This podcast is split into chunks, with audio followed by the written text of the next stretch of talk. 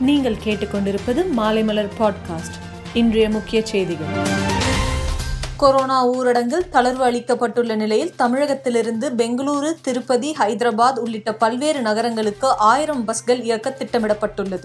சாமியார் சிவசங்கர் பாபா தான் ஆண்மையற்றவர் என்று சிபிசிஐடி விசாரணையின் போது வாக்குமூலம் அளித்து ஜாமீன் கோரியுள்ளது தெரியவந்துள்ளது. அவரது மனுவை நீதிமன்றம் நிராகரித்தது. கொடநாடு விவகாரத்தில் ராஜேஷ்குமார் நாவலை விட மர்மங்கள் அதிகமாக உள்ளன. ஜெயலலிதா ஆத்மா அனைத்தையும் கவனித்துக் கொண்டுதான் இருக்கிறது என காங்கிரஸ் எம்எல்ஏ செல்வ பெருந்தகை பேசியுள்ளார்.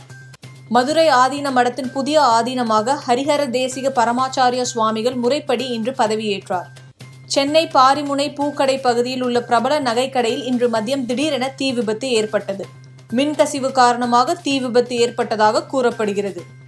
இன்று முதல் தமிழகத்தில் முப்பத்தி ஆறு அரசு மருத்துவக் கல்லூரிகள் மாவட்ட தலைமை மருத்துவமனைகள் உட்பட ஐம்பத்தி ஐந்து இடங்களில் இருபத்தி நான்கு மணி நேரமும் தடுப்பூசிகள் போடப்படும்.